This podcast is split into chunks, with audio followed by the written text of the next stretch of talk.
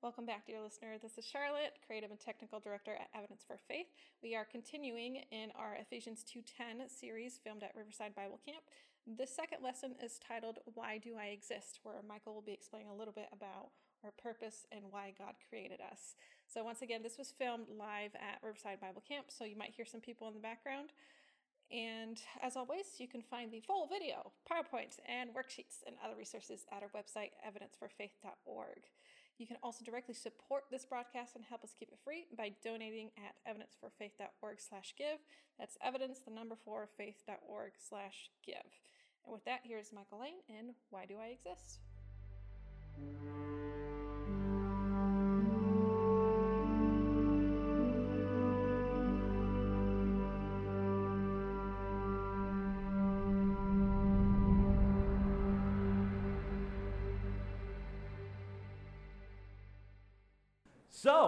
You doing? All right. That was much better. That was much better. Yeah. If, if we were in, in class right now, you get a gold star. So, yeah, very good.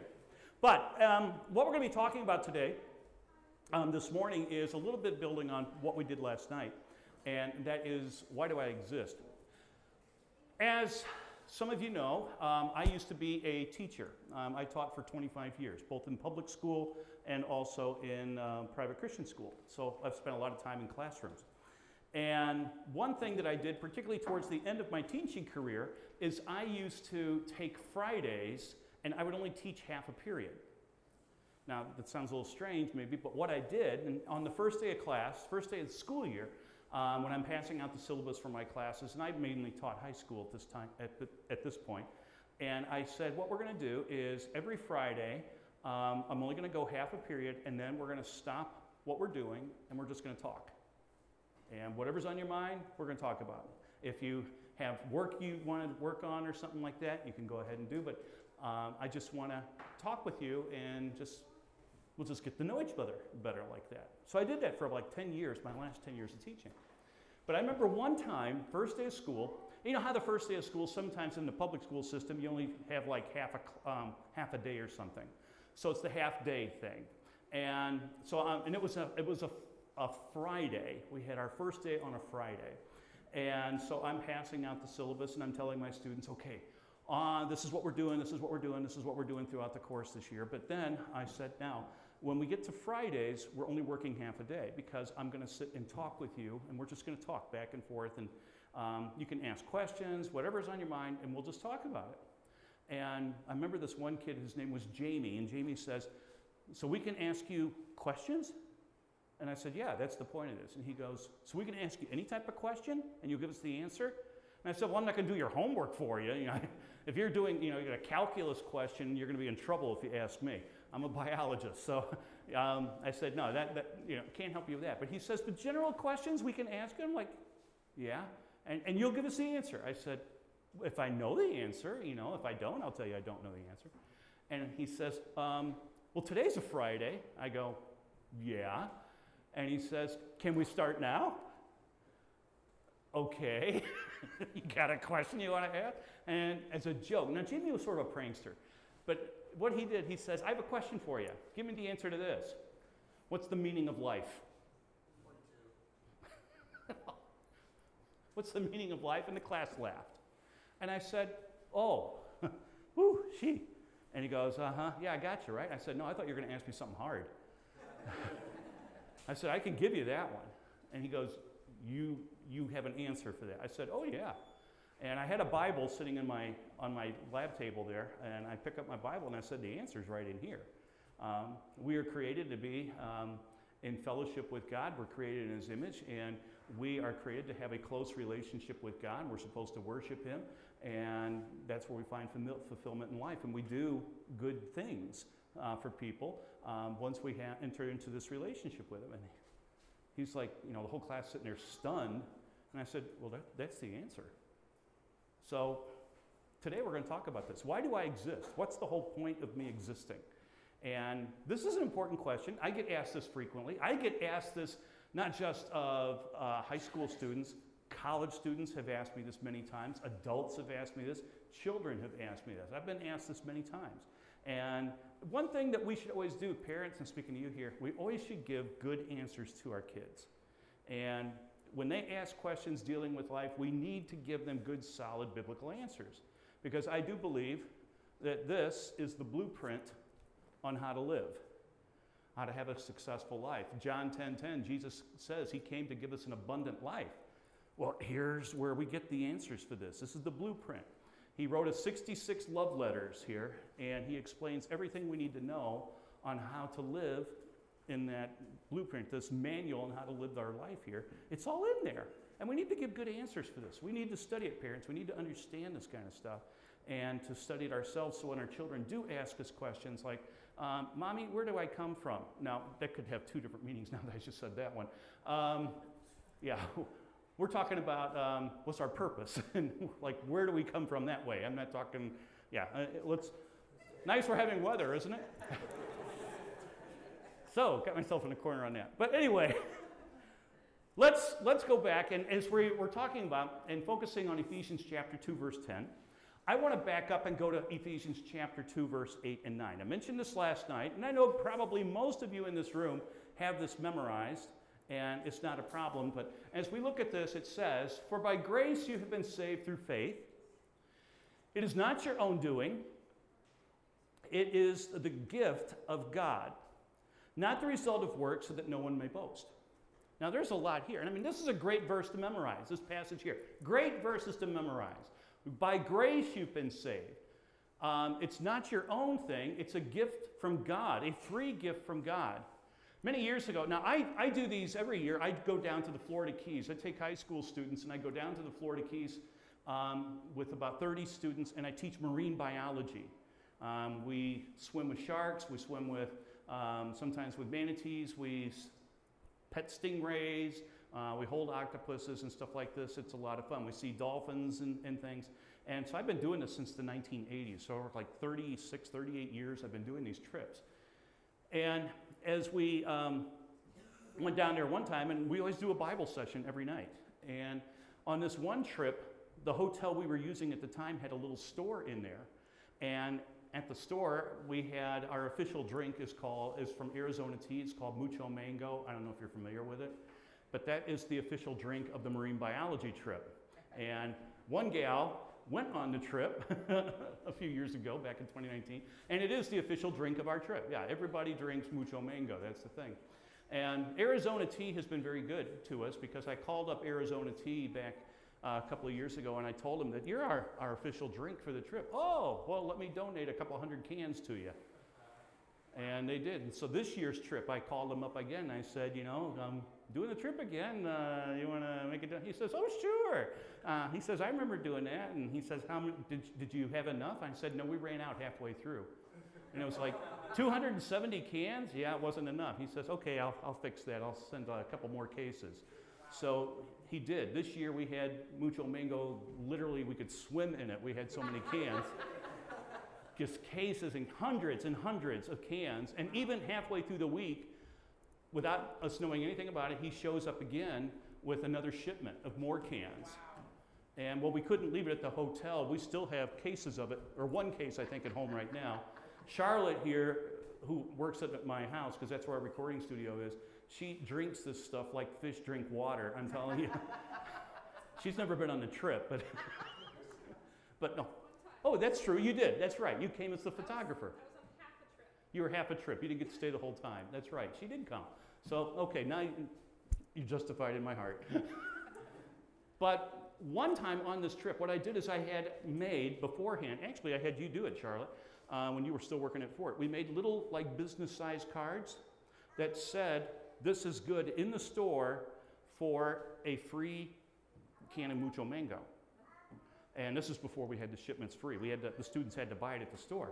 So everybody, during the session, the Bible session, I was explaining about salvation.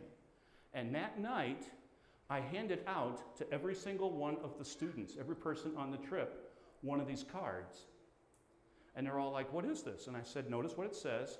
This entitles the bearer, it's non transferable, can't give to somebody else. This gives the bearer free access to a can of mucho mango from the store.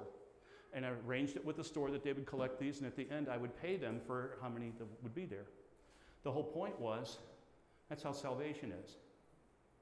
Did the kids have to do anything to earn that card? Nada. It was a free gift. And I said, You don't earn your way into heaven. This verse, you don't earn your way into heaven. You get a free gift. Well, somebody had to pay for it, right? I'd pay for it. You don't pay for it. It's grace. I'm just giving you this because I care about you and it's hot down here and I want you to have something. And that's sort of like salvation. God loves us, He pays the price. That's what this verse is talking about. Not by something that we do, it's what God has done. But then we get to the second verse. Now, we memorize this one, but we often don't study the second verse, which is, For we are His workmanship. And this is a different translation, this English standard. Um, ponia is the word, pomima, but the thing is, workmanship is the same word that's often used in Greek for masterpiece. So last night we were out of the NLT, workmanship, masterpiece. We are the masterpiece. And like becoming a masterpiece, created in Christ Jesus for good works. See, it says it right there. Here's a purpose for us, which God prepared beforehand that we should walk in them. And as I said last night, we're focusing on this verse. Last night we focused on workmanship being a masterpiece. You are a masterpiece. But now we're going to focus on this morning why do I exist? There's some really good questions that people often ask. Why was I saved? Why do I exist? What is my purpose in life? Those are questions a lot of people ask, particularly college students on that last one. Um, what is my purpose in life? What am I going to school for? What am I going to do as a career? Well, we're going to give you some insight from God's perspective of what your purpose in life is, why you exist, and why you were even saved. Well, last night we talked a little bit about that first one why we were saved because God loves us and He made us in His image. We've messed up and sort of fallen away from God, but the thing is, God loves us so much. He wants us to be in fellowship, in a relationship with Him. But we're not holy, He is, so He has to chip off pieces that don't fit because he's trying to make us to be like his son. So, like jealousy, like hatred, like lust, uh, stealing, lying, he has to chip these things off. Sometimes it feels good when you get rid of some of these things. Other times, God, this is going to hurt. And it does, as we talked about last night, because that's how he has to do it. We are a work of art. We are created beings made in the image of God. I'm going to talk about that today in just a minute. Made in the image of God, and so we are supposed to reflect and be like God. We're supposed to be like Jesus. And that's why God is, is shaping us into this masterpiece to be more and more like Jesus. And that's why we go through this. Various circumstances uh, come along in life where we have pieces getting chipped off or we have difficulties and things that God allows us to go through. And we go through these things, and it helps to make the masterpiece of what we are. So we do see these kind of things happening. Now, as I said, that word workmanship, don't get messed up with this. It's the word poiema in Greek, which is the same word as workmanship, masterpiece. It's an interchangeable word here. Different translations will call it workmanship, others will call it masterpiece. Same thing. It's a work of art. You are not junk, you are a work of art. You're not an accident.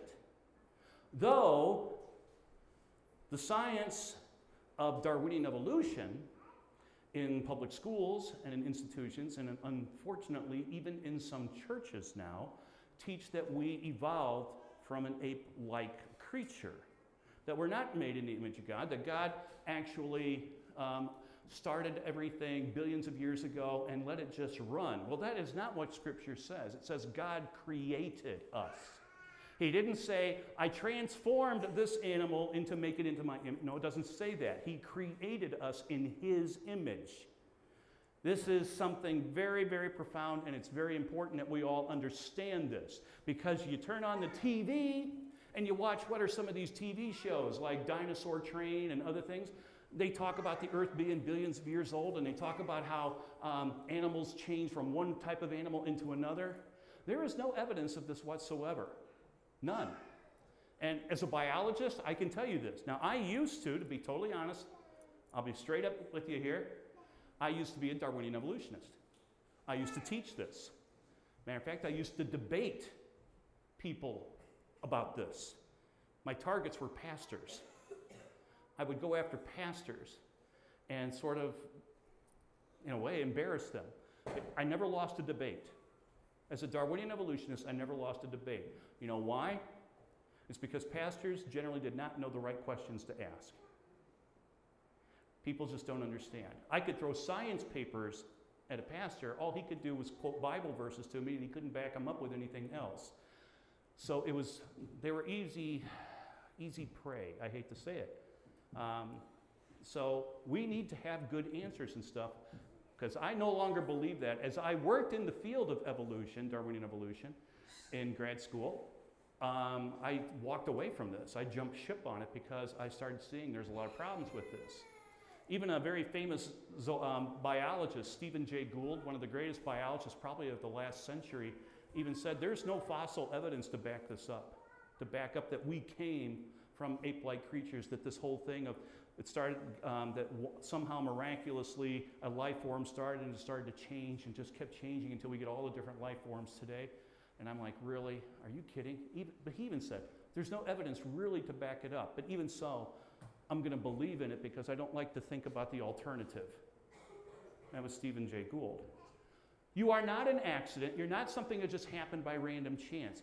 God made you for a purpose. You are here for a purpose. You are here for a reason, not just because your parents said you're going. There is a purpose. God oversees everything. He knows you by name, He knows all about you. He loves you, and there's nothing more you can do to make God love you more. He loves you that much, so much that He would sacrifice His own Son for you. But you are not junk, and don't let anybody ever tell you that. I've counseled many people, mostly high school students in the past, that had the impression they were just junk, just leftover garbage of evolution or something. Oh, no, that is not true. Now, a lot of times we get into this thing, and if you watch TV shows like on the Discovery Channel or PBS or something or Nova, you come across things where they'll show you this image over here. And this is called Lucy, for those of you who are not familiar. This is Lucy, and they say that this is our early ancestor. If you, if you look on television, you watch PBS, they're going to show you pictures. This picture here, this statue here is in the, I believe this one here is from the zoo in, um, or museum in St. Louis. And it shows um, they found a fossil back in the 1970s, I think it was 1974. A, Ken by, uh, a guy by the name of Ken Johanson found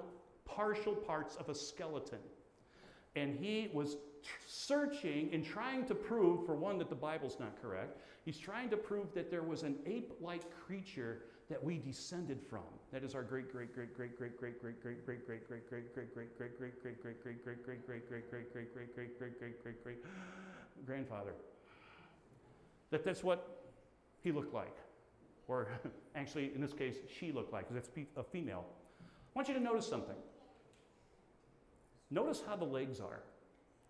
Now, this thing only stands about this high. It's, it's short. So, but look how the legs, doesn't the le- don't the legs look like a human, look like human legs? I mean, yeah, maybe hairy.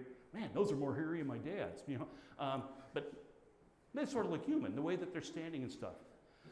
Notice that in one hand, um, she's holding, it looks like a burrito with extra lettuce or something, I don't know. She's holding something looking like food. How a human would do that. Go to a state fair. Don't you see people standing in that pose with a, uh, with a burrito in their hand? Uh, in the other hand, it's across your chest, but notice the way that the hand is displayed. Looks like a human hand, does it not? Except maybe a little hairy. Looks just like a human hand. The wrist action, uh, or the wrist shape, the fingers and everything, all look human. Even the face, as it's standing there, looks like it's gazing and thinking. Now, there is a lot of make believe in this, or shall I say the word bias in this. As they assembled this thing, they're trying to prove to you that the little parts of skeleton that they found, when you assembled it, this is what you got. That is not right. I'm going to show you in just a second what the skeleton actually looks like. Um, actually, the same skeleton is used to make the picture here on the right. This is a picture from uh, the Creation Museum. Exact same skeleton. Notice, though, how this one's portrayed.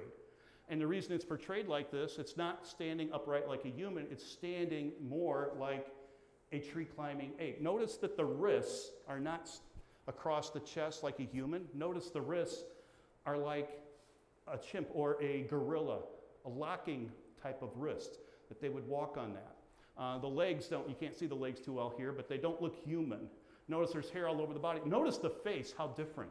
By the way, if you go up to these kind of images at the Smithsonian Institute, or if you go up to this one in the St. Louis Zoo and you look very close, really, really close at the eyes, you'll see that there's white around the eyes in that one. How do we know that? How did they know that it had white eyes? Is that fossilized? No. Why did they do that? And every one, they will always show you white eyes. What color is your eye around the retina or around the uh, iris? White, white sclera. That's what we have. So they put white sclera on all of these to make it look more human. You don't even notice this. Every textbook, as I teach in a biology textbook, every single close up image of Lucy's face shows human features to it and shows a white sclera around the iris. That is not human. This one, it's yellow. Can't see it too close because it's not an up close picture. Because apes and chimpanzees and stuff, they have yellow sclera, not white like a person. But they do this. So they trick, they have a bias. They're trying to make you think this is totally human, an early human. It's not. I believe this is what Lucy looks like. I think she was an extinct tree climbing ape. Now, how did they get to this image? Notice again how the stance is, how the pelvis is to the legs, and how the knees are. Notice it looks just like maybe Uncle Fred, right? I keep saying uncle, it's be Aunt, Aunt Louise or something. but that's, that's how it sort of looks now, that it's standing like that. Now, I'm going to show you the skeleton, the actual skeleton of how they did this. All right, you ready to see it? This is Lucy's skeleton. That's it. That's the complete skeleton. Yeah, wow. Exactly. Notice that one leg is totally missing below the knee. So we don't have the opposing uh, femur bone here, thigh bone. We don't have that one. This one's missing. This tibia bone is missing. Yet they will often put like you know images and they'll try and assemble this. Um, notice on the, the skull itself, the skull's just in a few pieces. There's hardly anything with the hands. Remember the hands, how human they looked? Where's the hands? There's a few little phalange bones here, um, a little bit of a wrist bone here. Even with the wrist bone there, Dr. Um, Menton from Mayo Clinic, in studying this, he said, in studying human anatomy, because he's a doctor and this is what he specializes in, he says that's not human. This, the little features you see here, are the same type what you would see in a tree climbing ape. And I, could you get my bag? There's a DVD in there. I want to just show people. Um, I want to tell you about the pelvis. There. I want to tell you about the pelvis of this thing because the pelvis of this is so interesting. Ken Johanson, who was the guy who found this skeleton in Ethiopia, he was trying to find something that would prove to the world that we are not created by God, that the Bible is wrong, that we actually came from an extinct type of, of like ape like creature. And that we evolved and over time we just changed into what we are today, but this is our ancestor. So he tried to do things. Now, when he found something, this bone right here part of the pelvis is fascinating. And you, you, can't see it when you go to the zoos or anything like this or museums because it's, it's not usually on display. But if you look at that, and if you study what a human pelvis looks like, if you see like a human skeleton, you'll find something very interesting. That this pelvis looks almost exactly like a human pelvis. And this was the big key to this whole thing. The science program NOVA, I don't know if you're familiar with it, it's usually on PBS, NOVA. Back in the early 2000s, NOVA did a special on Lucy. They have removed it from their library today. You cannot access it, it's gone. Unless you bought it years ago, you can't get a copy of it. But they talk about how Ken Johanson actually got this skeleton and how he formed it. This pelvis bone, when he found it, it didn't look like that. It looked totally different. What did it look like? It looked like a chimp's pelvis. Wait a minute. If this one shows it's human, how, how can it be a chimp's? I'm not making this up. Ken Johanson, and this was even on Nova, Ken Johanson took the pelvis and he said, Oh, this pelvis has fossilized incorrectly. I know what happened. Lucy died on the edge of a stream, and when her skeletal remains were all that remained, a deer or some deer like creature walked along the bank, stepped on the pelvis, and broke the pelvis. Yet the bones stayed close to each other and they fossilized in the shape of a chimp's pelvis. I can fix that. So he took the bone, went back, and took a Dremel power tool and sat and carved it. I have this, if you don't believe this, part of that Nova is on this DVD, and you can watch this. You can get this from Answers in Genesis, Creation Institute. You can even order it on Amazon. It's called Lucy, She's No Lady. This is by Dr. Menton, a brilliant scientist, uh, anatomist, and physician. And it shows on there, because he shows the actual Nova, where the guy is sitting in a lab with a power tool and he's cutting that pelvis bone up into pieces, grinding off pieces, and then he glues it back into the shape of a human pelvis. That's what you see. He says, I was so lucky to catch how this fossilized incorrectly and was able to put it back into its original shape. This is what's taught in schools, folks, but not that part of the story. They teach that this is human. No, it's not. And there's other features on the skeleton that don't fit. They just don't show that this is human. It's an, an extinct tree climbing ape. This is not how we were created. When God created us, He created us totally out of something different. Not of a from one animal. It doesn't say that He transformed this animal to another type of animal to another type of animal. He created different kinds of animals. And then He created man out of the dust and the clay of the earth. That's what it talks about. I gotta find my mouse here. There we go. So we were created in the image of God. Y'all caught this now. That Lucy is not our ancestor. Lucy is an extinct tree climbing ape. We are created in the image of God. Now, let's move to the next part. Now that you know that. So you are created to be in God's image. God is conforming us and changing us into a work of art, a masterpiece uh, to make us more like his son.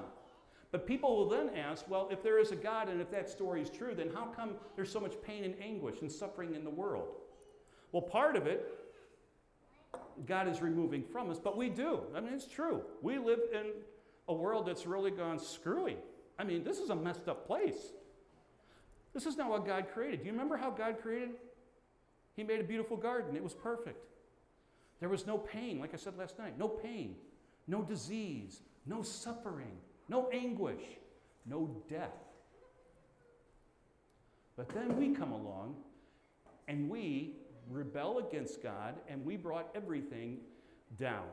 As it says in the book of Romans, Paul writing under the influence of the Holy Spirit, the whole of the cosmos, the whole universe basically, is suffering for our decision. Now, God, because He is so powerful and He is so brilliant, way beyond what we can comprehend, he can actually use all these bad things that we do the death, the anguish, and suffering, it's not part of God's design, but God can use these circumstances as tools, as chisels and stuff, to make, in some cases, make us more like His Son. He can use things like this. It's, it's, really under, it's really hard for us to understand why illnesses come. As I told you last night, one of the illnesses I had, they removed part of my colon. It was one of the most awesome times I had because I got so close to God. God can use these things, but the world is getting worse, and God said it would. He tells us often in the New Testament things are going to get worse.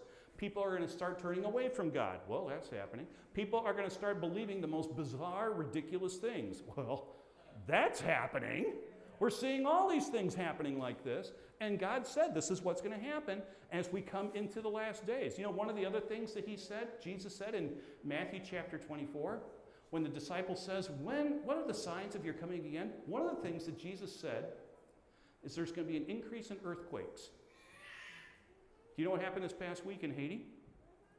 Major earthquake, 7.2 on the Richter scale. And then there was aftershocks.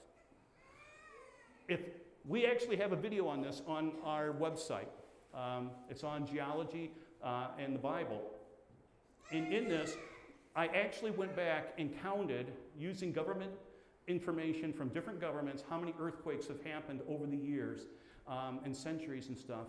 And we are now, um, there's been over, so far since the year 2000, there have been over a thousand earthquakes of 5.0 or greater. It's, if you draw it out from a map from about the time of Christ, it sort of plateaus and is low, then all of a sudden you get to the 20th century and it just goes like this. And in the 21st century that we're living in now, more earthquakes are occurring. You're going to keep hearing more and more. It also says there's going to be more famines. Well, that's happening too.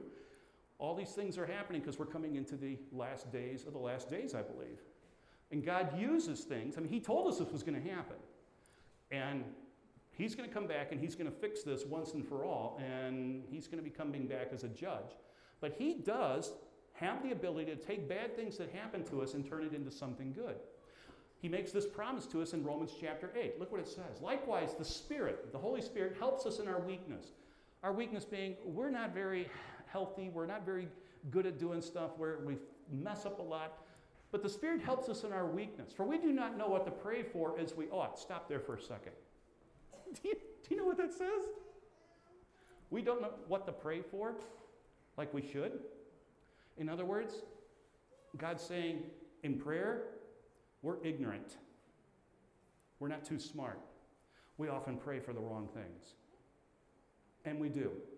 I have sat as a youth director over years, and I've heard some, as we've sat in a circle with teens and having them pray, they have prayed some of the most bizarre prayers. Oh God, I need a new car. Please give me a new car. And, you know, and then he tries to justify it. If you give me a new car, God, I'll go around and get some friends from high school and bring them to church. That way it's going to be used for your honor and glory. Something doesn't sound right with that. Or remember one time a guy praying, Oh God, I want this girl to love me. I want her to just love me. I want this to be my wife and stuff like this. And he would pray so hard, and I was like, you know, you might not really want God to fulfill that prayer. And what ended up happening, she did then all of a sudden become attracted to him. And then a few weeks later, he was like, oh God, get this woman out of my life. Get her out. oh, so what was I thinking? Yeah, we pray ignorant things sometimes. We don't understand the whole picture. So sometimes we pray not too smart. And that's what that says. We don't know what to pray for. But there's a cool thing about this the Spirit, God Himself, intercedes for us. He takes our prayers, as messed up as they are, because we don't know really what we should be praying for, and He intercedes with us, and He fixes our prayers, intercedes with groanings too deep for words. And He who searches the hearts knows what is the mind of the Spirit, because the Spirit intercedes. When you pray, even though you pray something incorrectly, the Holy Spirit takes that prayer and fixes it to the Father, is what this is talking about. And so, even the, the point is pray. Don't say, oh, I don't want to pray, I pray the wrong thing. Don't worry about it. The Holy Spirit's going to fix your prayer. What you need to do is talk to God. How many of you, I should see a lot of hands with this one, how many of you slept last night? There's actually hands not up. It means one of three things either they're dead, I hope not. Um, either they were up all night, or I've already killed them and put them to sleep. So it's one or the other. I think probably everybody fell asleep last night. Do you know what you did when you were sleeping? You're just laying there, right? Maybe having some nice dreams. I think I dreamed about pirates last night. Had nothing to do with camp. no, there's no pirates sailing down the river. But when you're laying there asleep, do you know what's going on? The Spirit of God. God is there in the room, watching you, waiting for you to wake up in the morning so that you can talk to Him. He is there waiting. How many of you here have a best friend? Oh, again, we got hands not going up. I feel so sorry for so. It's the adults we're having problems with. Gee, you got a best friend. Is your best friend? Who has a best friend who's not here? Your best friend is not here. All right. Do you wish your best friend was here? You guess. You need another best friend. okay, let's put on a different frame. Okay, a little bit older group here. Who here is dating some girl?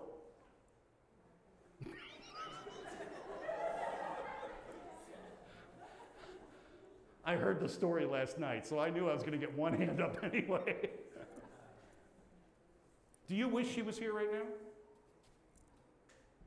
That's, see, that's what best friends do.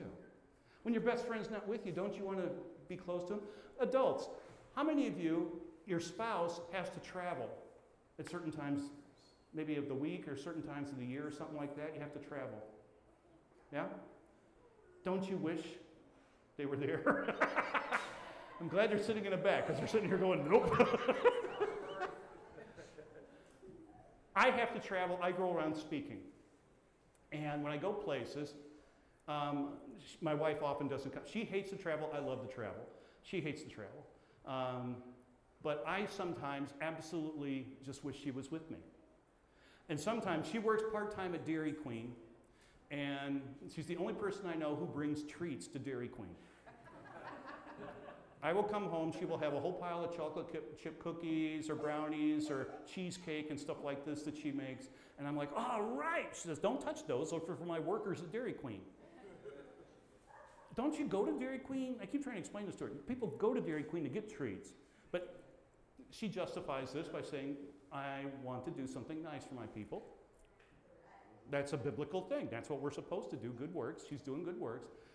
So she does that. But there are times when I'm gone that I just really miss her. And so when she's at Dairy Queen, even though I know she's not home, um, her voice was on the answering machine for so long when we had a landline. I would call up my phone, even though I knew she wasn't there, just to hear her voice.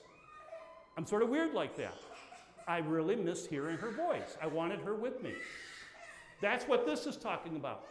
That God is there with you, and He is with you all the time. As you are sleeping at night, He is right there waiting for you to walk up because what do you do? You talk to your best friends, and He's waiting for you to wake up and say, Good morning, God. This morning, not being too personal, I don't think, but my wife is, when we woke up this morning, she turns, gives me a kiss, and she says, Good morning.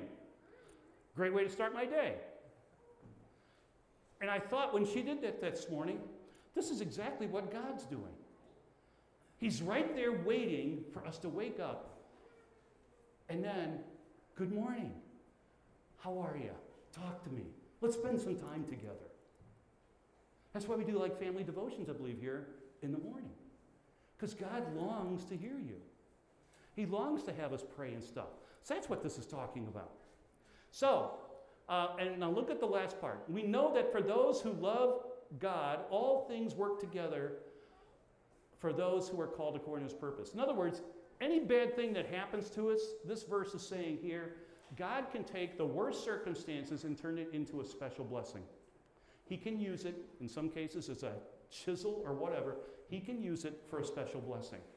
We often don't understand it. We don't like sometimes going through it this way, but that's how God does it because He's forming us into the image of His Son.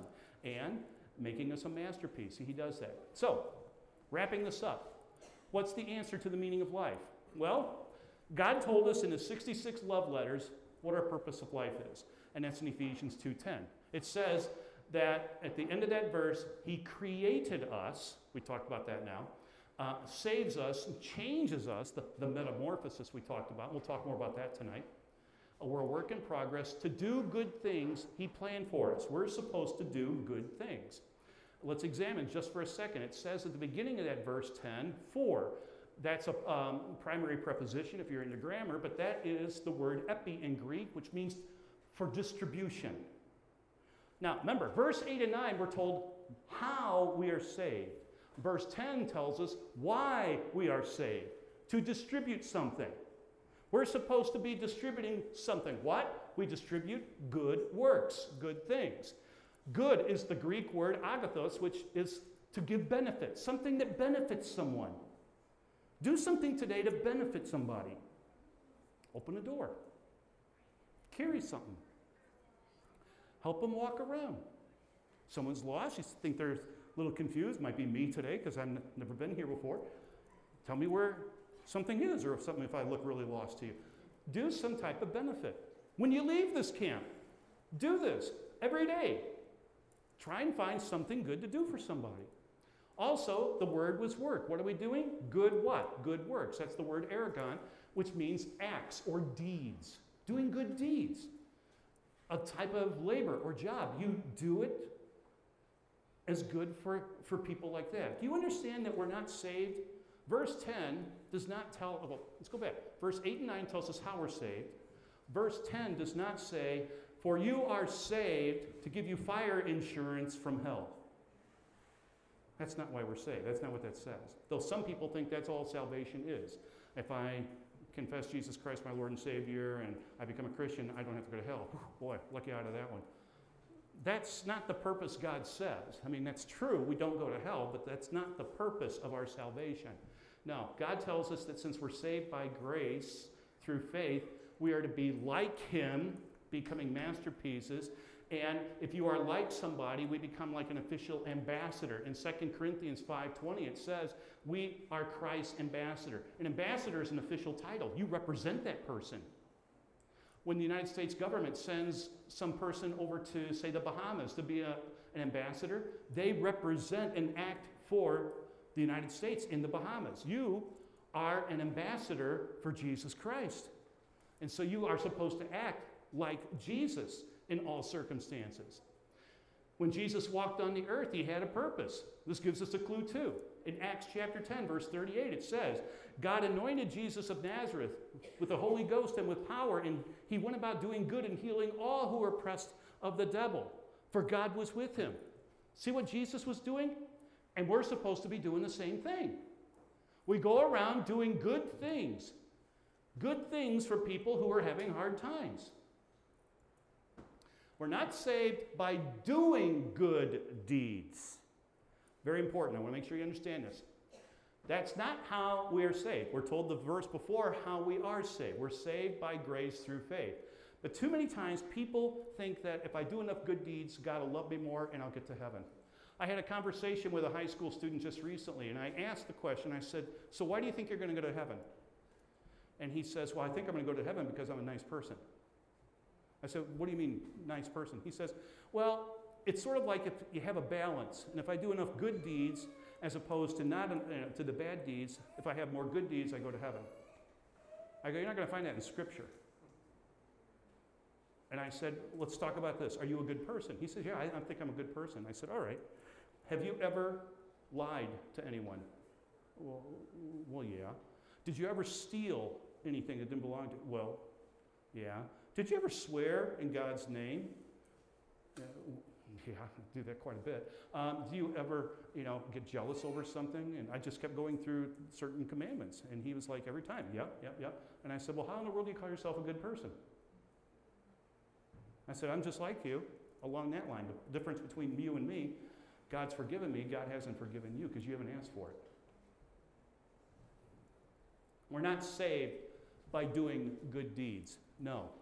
That's not what that verse says. We're saved by grace through faith, That's how you get salvation. But when we are saved by grace through faith, the Holy Spirit lives inside of us, as I talked about last night, and we start doing good deeds. As I said before, a person asked me, um, a high school student um, asked me when I was working up at a camp up north, asked me, I'm really not sure I'm a Christian. I said, Why do you say that? I'm, I'm just not sure I'm a Christian. I said, Okay. Do you know when you think you became a Christian? Yes. I said, Do you remember what your life was like before that? What your life, what you lived like, how you act and stuff? Yeah. How do you act today compared to that? Is it the same or is it different? Oh, no, it's totally different. Totally different. I said, chances are you're probably saved because you can't have the Holy Spirit living inside of you and you keep living in an unsaved style. So, yeah, with more counseling, that person got helped out on that. But by becoming a Christian, we are then living lives, we are to worship God. That's a key thing. Why do I exist? We exist to worship God. And we do this by studying and listening to his 66 love letters. And then we can also help others to know about Jesus and to know about God. That's what we're supposed to do. Because it says in 1 John 1 3, that which we have seen and heard, we proclaim to you so that you may have fellowship with us. Indeed, fellowship is with the Father and with his Son, Jesus Christ. Fellowship. That's a relationship. You have relationships, you have best friends. God wants you to have a relationship with Him. He wants to be your best friend. He wants to be in a close relationship that you guys talk. What do best friends do? They talk to each other, do they not? Sometimes they pass letters and notes to each other, sometimes even in class. They do things like this because they're best friends. God wants you to be His close friend. He's waiting for you to just accept His invitation there. And so that's what we're supposed to do is enter in a close fellowship. So why do I exist? One, to have fellowship with God and to have fellowship with other Christians. Other Christians going to church, stuff like this really helps a lot because it helps us in these difficult times to be around people who can help us and encourage us and stuff and recharge our batteries and help us in things. So that's part of our thing to have fellowship with God and other Christians. Then we come across this You must worship no other gods, for the Lord, whose very name is jealous, is a God who is jealous about his relationship with you. God is so jealous, he wants to have a personal relationship with you, which we're supposed to worship him. That's what we do. So, why do I exist? Very simply to have fellowship with God, to worship God. And by doing these things, we see that we start producing good deeds for people. That's what we do. Now, tonight we're going to talk more about this whole transformation thing. And we're going to get into some really cool things on metamorphosis and the changes that take place. I hope you enjoyed that episode. A big thank you is due to our donors for making this ministry possible. Once again, you can become a donor at evidenceforfaith.org slash give and help us keep this broadcast free. That's evidence, the number four, faith.org slash give. You can also support us by sharing, subscribing, and leaving a review on this podcast. If you would like to hear Michael live, you can check out our bookings calendar at evidenceforfaith.org. This is Charlotte signing off. I'll see you on the next episode.